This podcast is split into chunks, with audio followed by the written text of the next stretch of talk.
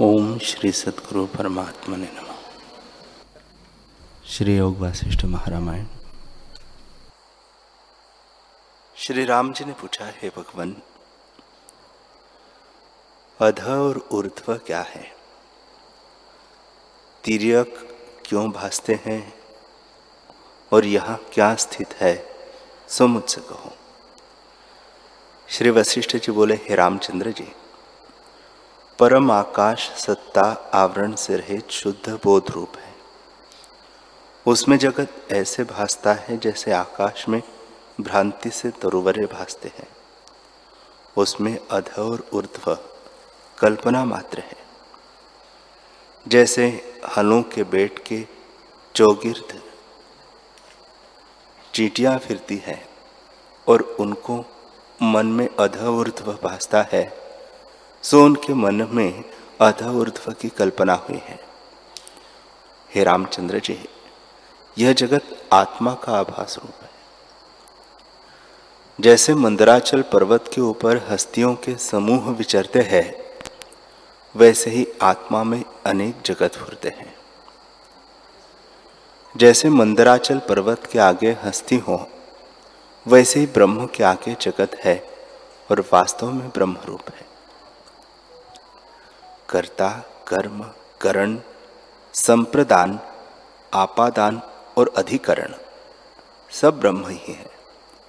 और ये जगत ब्रह्म समुद्र के तरंग है। उन जगत ब्रह्मांडों को देवियों ने देखा। जैसे ब्रह्मांड उन्होंने देखे, वे सुनिए। कई सृष्टि तो उन्होंने उत्पन्न होती देखी और कई प्रलय होती देखी। कितने के उपजने का आरंभ देखा। जैसे नूतन अंकुर निकलता है। कहीं जल ही जल है, कहीं अंधकार ही है, प्रकाश नहीं। कहीं सब व्यवहार संयुक्त है और कहीं वेद शास्त्र के अपूर्व कर्म है। कहीं आदि ईश्वर ब्रह्मा है, उनसे सब सृष्टि हुई है। कहीं आदि ईश्वर विष्णु है, उनसे सब सृष्टि हुई है और कहे, आदि ईश्वर सदाशिव है। इसी प्रकार कहीं और प्रजापति से उपजते हैं। कहीं नाथ को कोई नहीं मानते, सब अनिश्वरवादी हैं। कहीं तीर्यक ही जीव रहते हैं। कहीं देवता ही रहते हैं और कहीं मनुष्य ही रहते हैं। कहीं बड़े आरंभ करके संपन्न है और कहीं शून्य रूप है।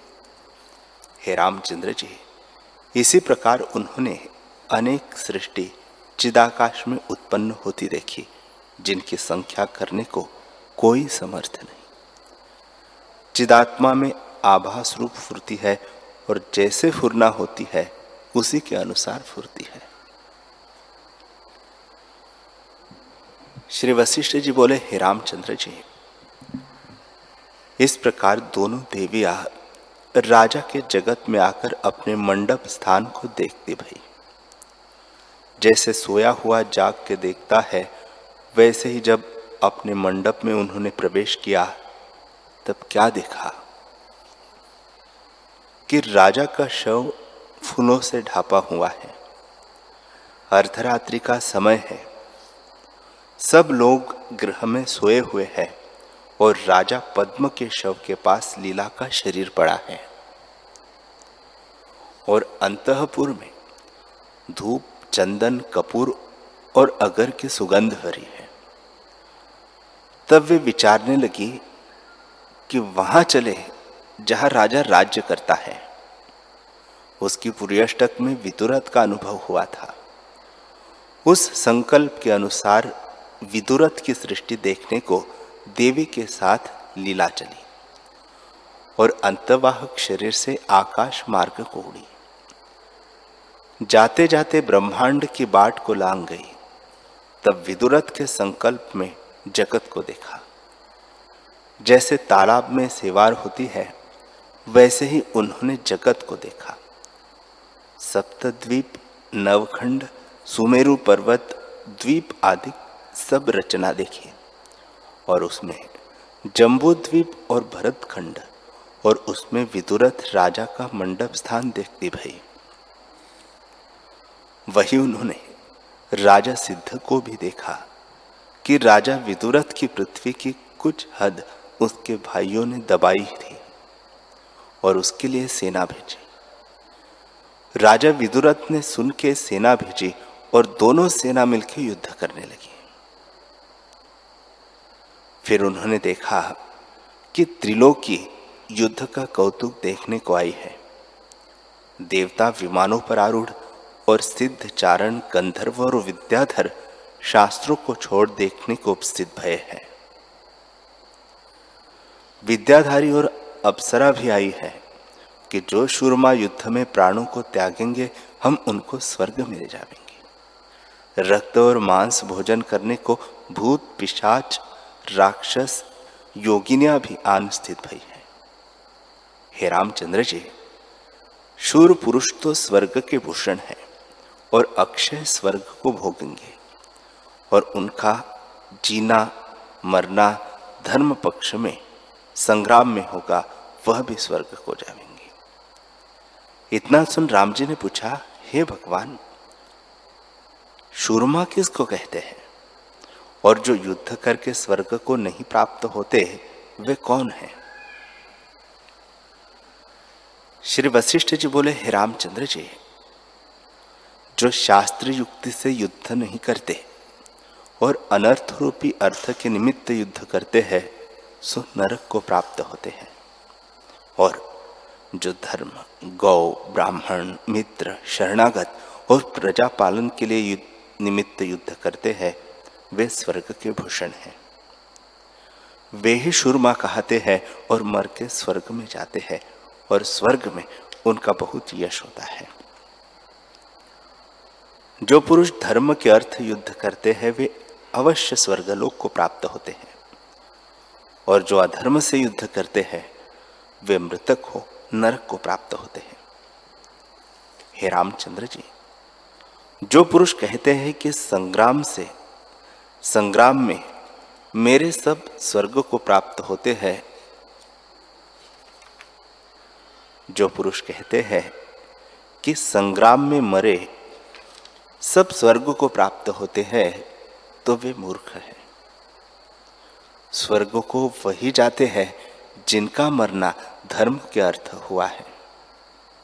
जो किसी के भोग के अर्थ युद्ध करते हैं, सो नरक को ही प्राप्त होते हैं।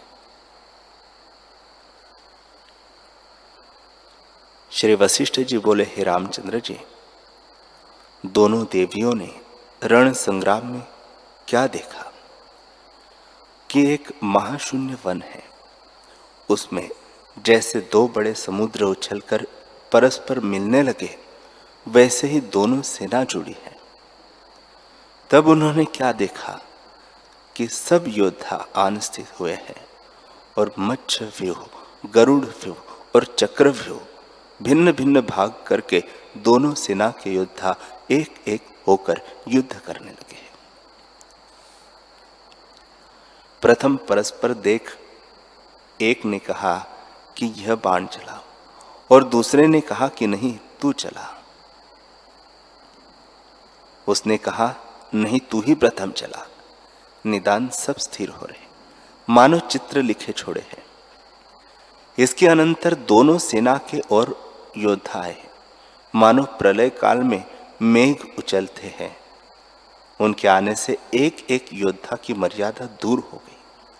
तब इकट्ठे युद्ध करने लगे और बड़े शस्त्रों के प्रवाह के प्रवाह कर, प्रहार करने लगे। कहीं खड़ोंगे के प्रहार चलते थे और कहीं कुल्हाड़े त्रिशूल भाले बर्छिया कटारी छुरी चक्र गदादिक शस्त्र बड़े शब्द करके चलने लगे। जैसे मेघ वर्षा काल में वर्षा करते हैं वैसे ही शस्त्रों की वर्षा होने लगी।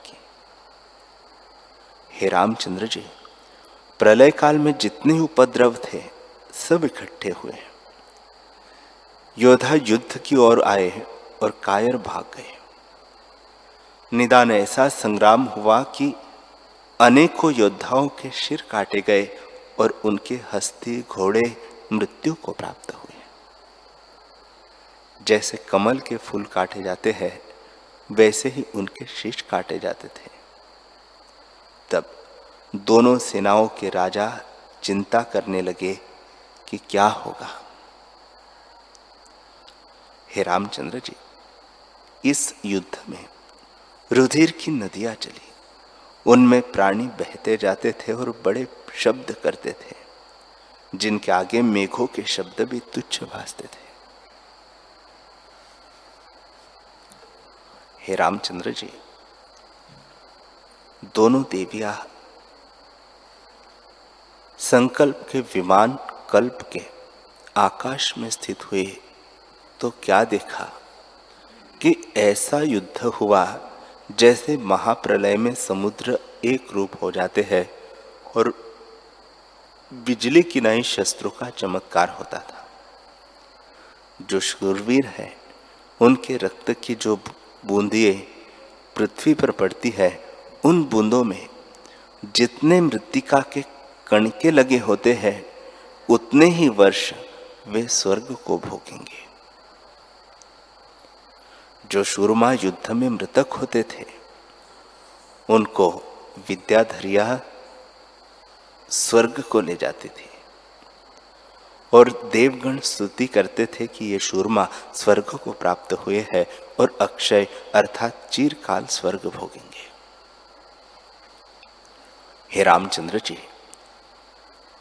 स्वर्गलोक के भोग मन में चिंतन करके शूरमा हर्षवान होते थे और युद्ध में नाना प्रकार के शस्त्र चलाते और सहन करते थे और फिर युद्ध के सम्मुख धीरज करके स्थित होते थे। जैसे सुमेरु पर्वत धैर्यवान और अचल स्थित है, उससे भी अधिक वे धैर्यवान थे। संग्राम में योद्धा ऐसे चूर्ण होते थे जैसे कोई वस्तु उखली में चूर्ण होती है। परंतु फिर सम्मुख होते और बड़े हाहाकार शब्द करते थे। हस्ती से हस्ती परस्पर युद्ध करते शब्द करते थे। हे रामचंद्र जी, इसी प्रकार अनेक जीव नाश को प्राप्त हुए। जो शूरमा मरते थे, उनको विद्याधरिया स्वर्ग को ले जाती थी। निदान परस्पर बड़े युद्ध हुआ। खड़ंग वाले खड़ंग वाले से और त्रिशूल वाले त्रिशूल वाले से युद्ध करते।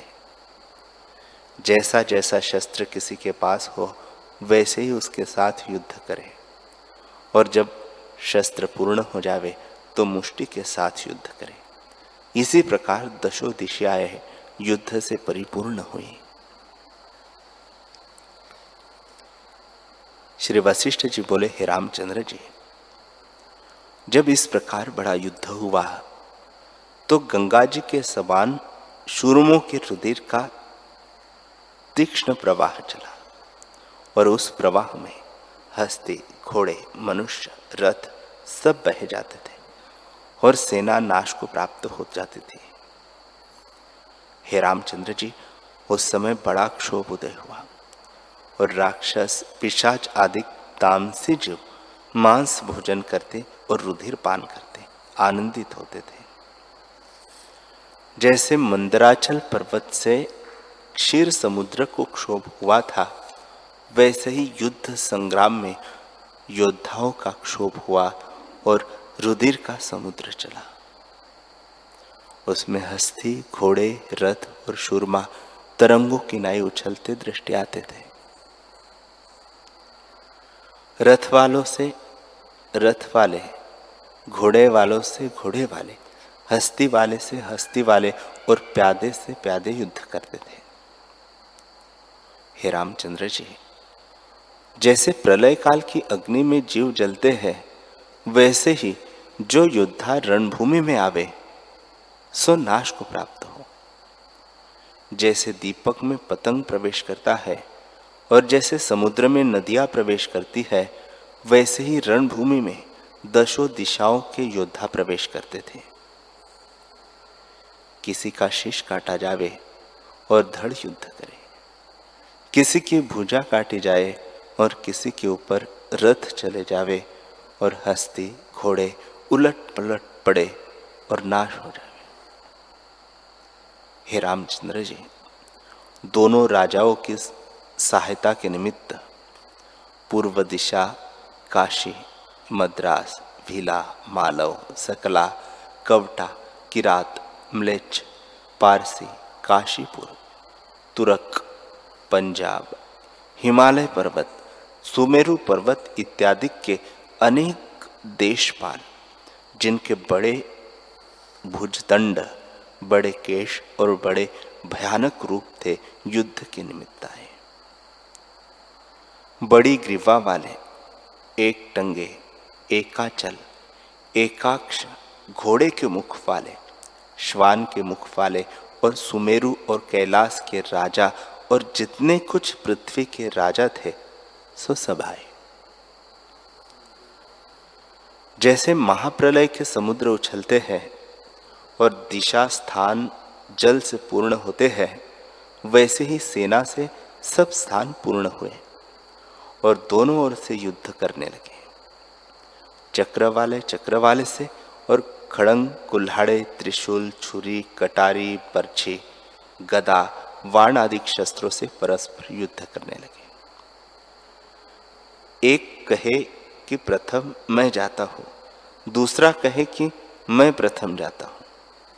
हे रामचंद्र जी, उस काल में ऐसा युद्ध होने लगा कि कहने में नहीं आता। दौड़ दौड़ के योद्धा रण में जावे और मृत्यु को प्राप्त हो। जैसे अग्नि में घृत की आहुति भस्म होती है, वैसे ही रण में योद्धा नाश को प्राप्त होते थे। ऐसा युद्ध हुआ कि रुधिर का समुद्र चला। उसमें हस्ती, घोड़े, रथ और मनुष्य तृणों किनाई बहते थे और संपूर्ण पृथ्वी रक्तमय हो गई। जैसे आंधी से फल, फूल और वृक्ष गिरते हैं, वैसे ही पृथ्वी पर कट कट शब्द करते शीर गिरते थे। हे रामचंद्र जी, जो उस काल में युद्ध हुआ, वह कहा नहीं जाता। सहस्त्र मुख शेषनाग भी उस युद्ध के कर्मों को संपूर्ण वर्णन न कर सकेंगे, तब और कौन कहेगा?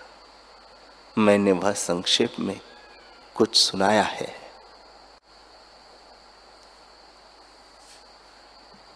श्री वशिष्ठ जी बोले, हे रामचंद्र जी, जब इस प्रकार युद्ध हुआ तो सूर्य अस्त हुआ।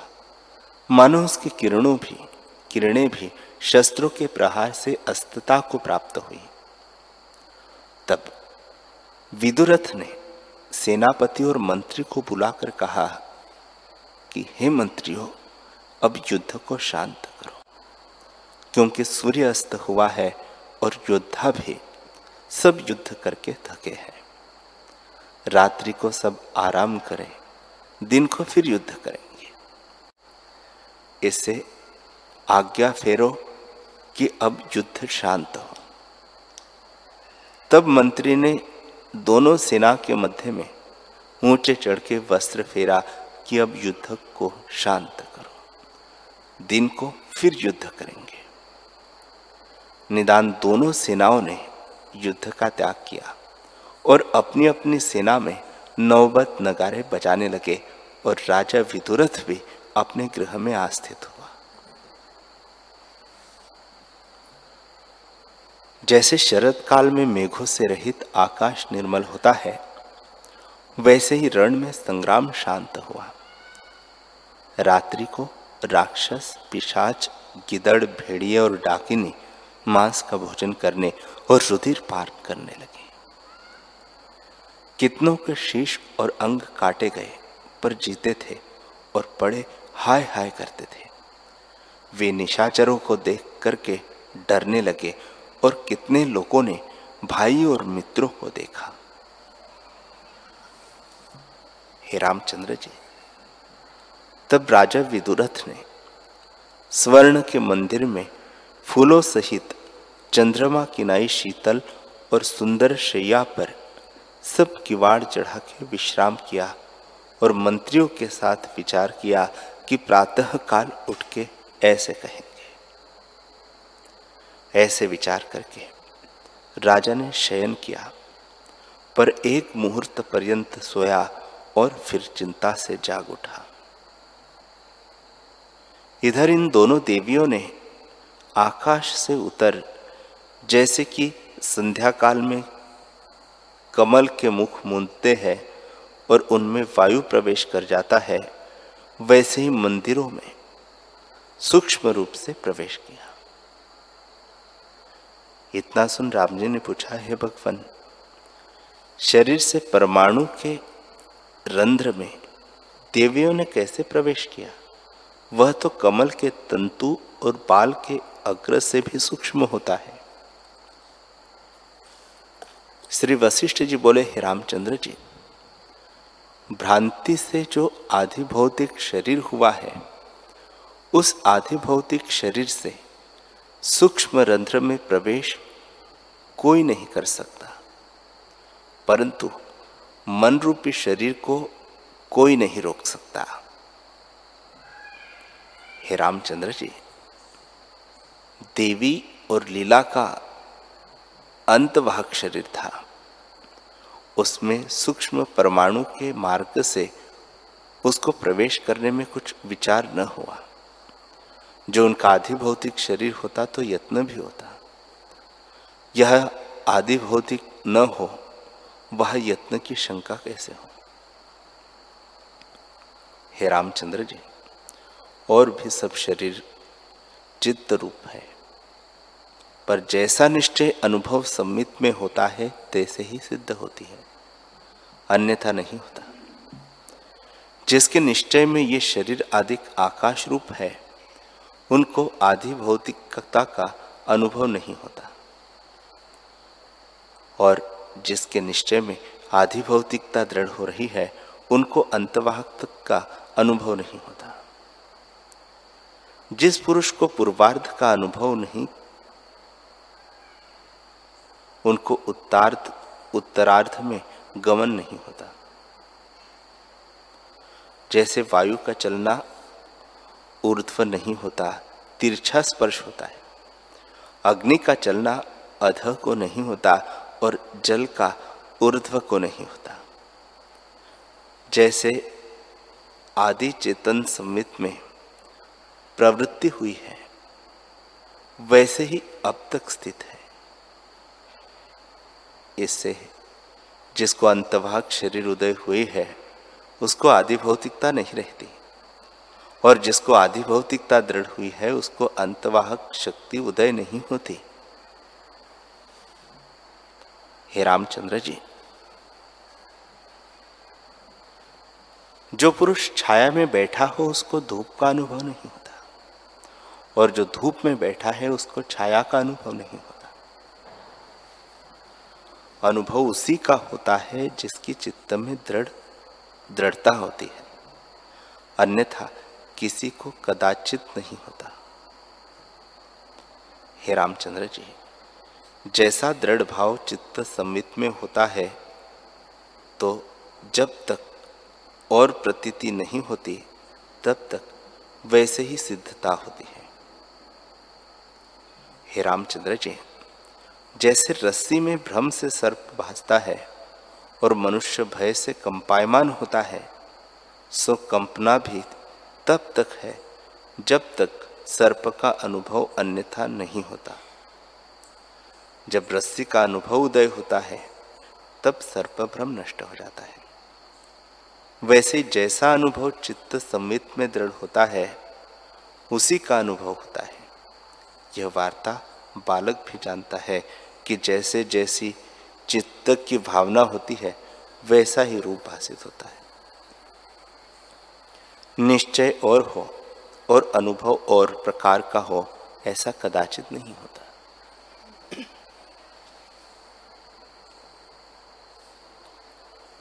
हे रामचंद्र जी, जिनको ये आकर स्वप्न संकल्प पूर किनाई हुए है स्व आकाश रूप। जिनको ऐसा निश्चय हो, उनको कोई नहीं रोक सकता। औरों का भी चित्त मात्र शरीर है। पर जैसा जैसा संवेदन दृढ़ होता है, वैसे ही वैसा आपको जानता है। हे रामचंद्र जी, आदि में सब कुछ आत्मा से स्वाभाविक उपजा है। सो अकारण रूप है। और पीछे प्रमाद से द्वैत कार्य कारण रूप होकर स्थित हुआ है। हे रामचंद्र जी, आकाश तीन है, एक चिदाकाश, दूसरा चित्ताकाश और तीसरा भूताकाश।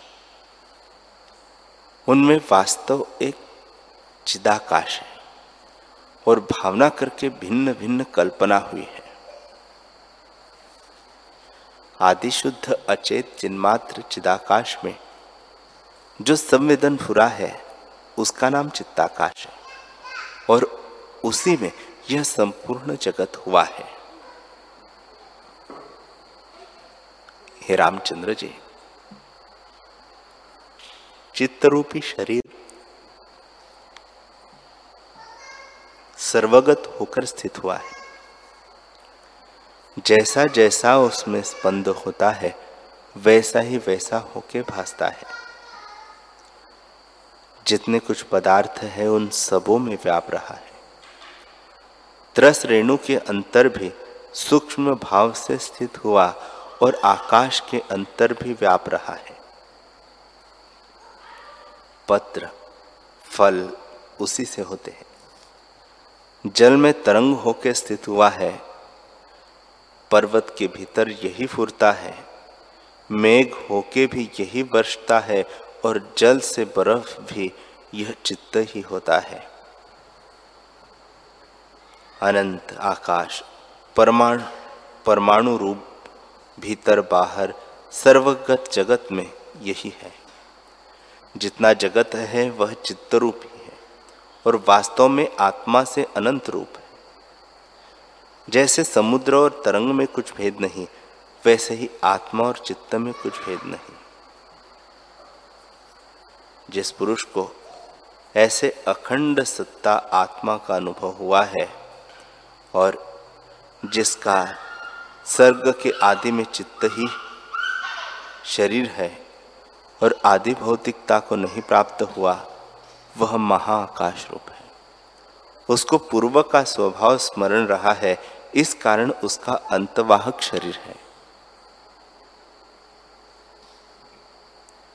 हे रामचंद्र जी, जिस पुरुष को अंतवाहकता में अहम प्रत्यय है, उसको सब जगत संकल्प मात्र भासता है। वह जहाँ जाने की इच्छा करता है, वहाँ जाता है, उसको कोई आवरण नहीं रोक सकता। जिसको आदि भौतिकता में निश्चय है, उसको अंतवाहक शक्ति नहीं होती। हे रामचंद्र जी, सब ही अंतवाहक रूप है और भ्रम से अनहोता आधि भौतिकता देखते हैं। जैसे मरुस्थल में जल भासता है और जैसे स्वप्न में बंध्या के पुत्र का सद्भाव होता है, वैसे ही आधि भौतिक जगत भासता है। जैसे जल शीतलता से बर्फ़ हो जाता है, वैसे ही जीव प्रमाद से अंतवाहक से आदि भौतिक शरीर होता है।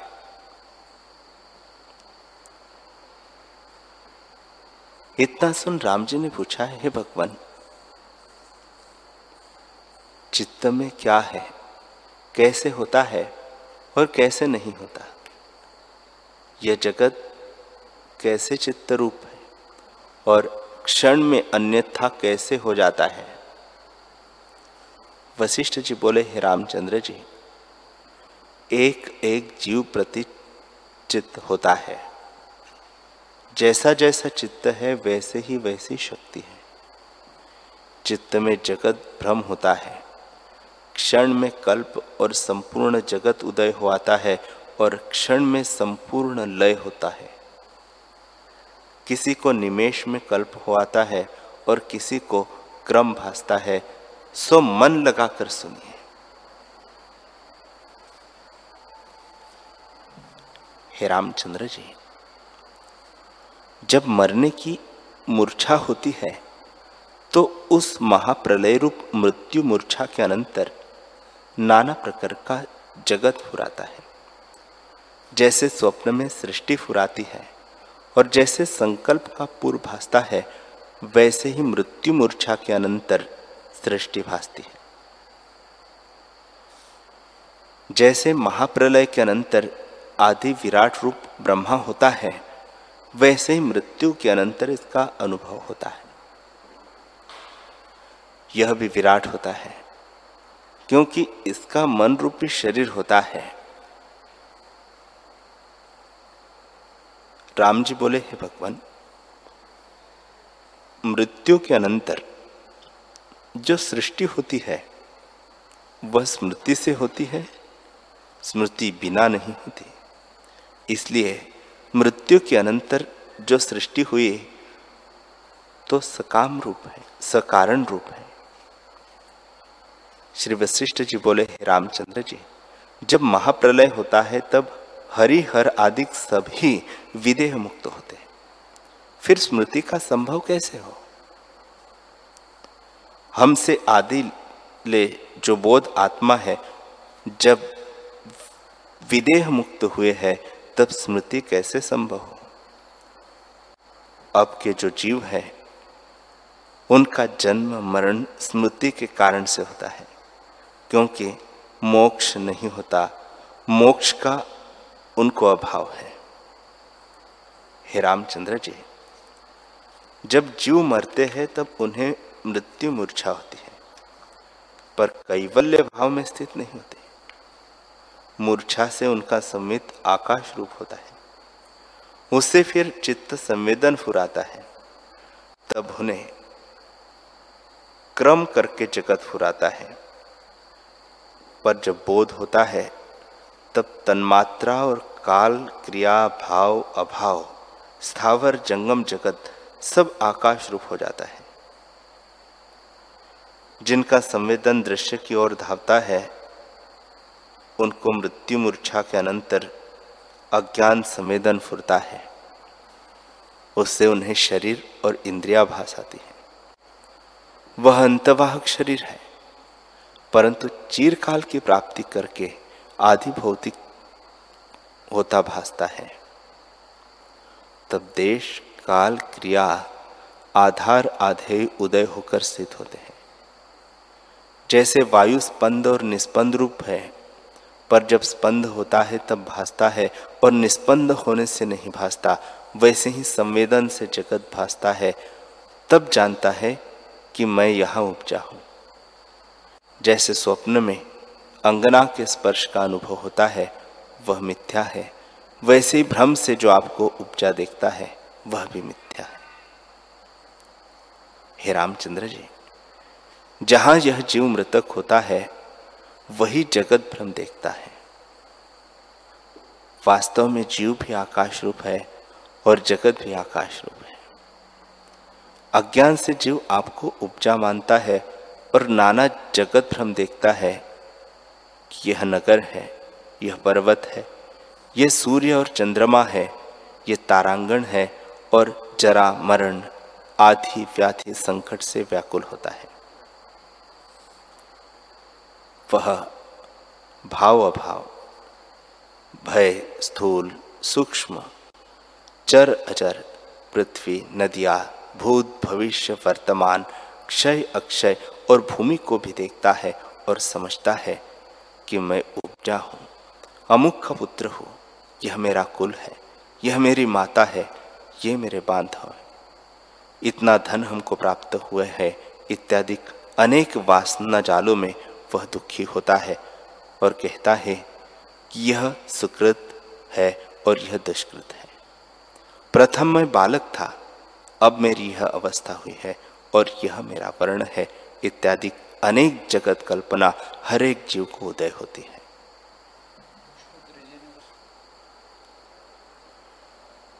हरि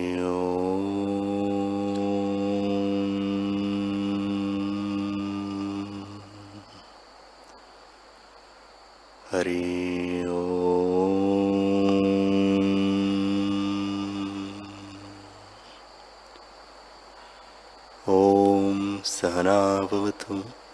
सहनौ भुनक्तु सह वीर्यं करवावहे। तेजस्विनावधितमस्तु। मा विद्विषावहे। ओम शांति शांति शांति श्री सद्गुरुदेव भगवान की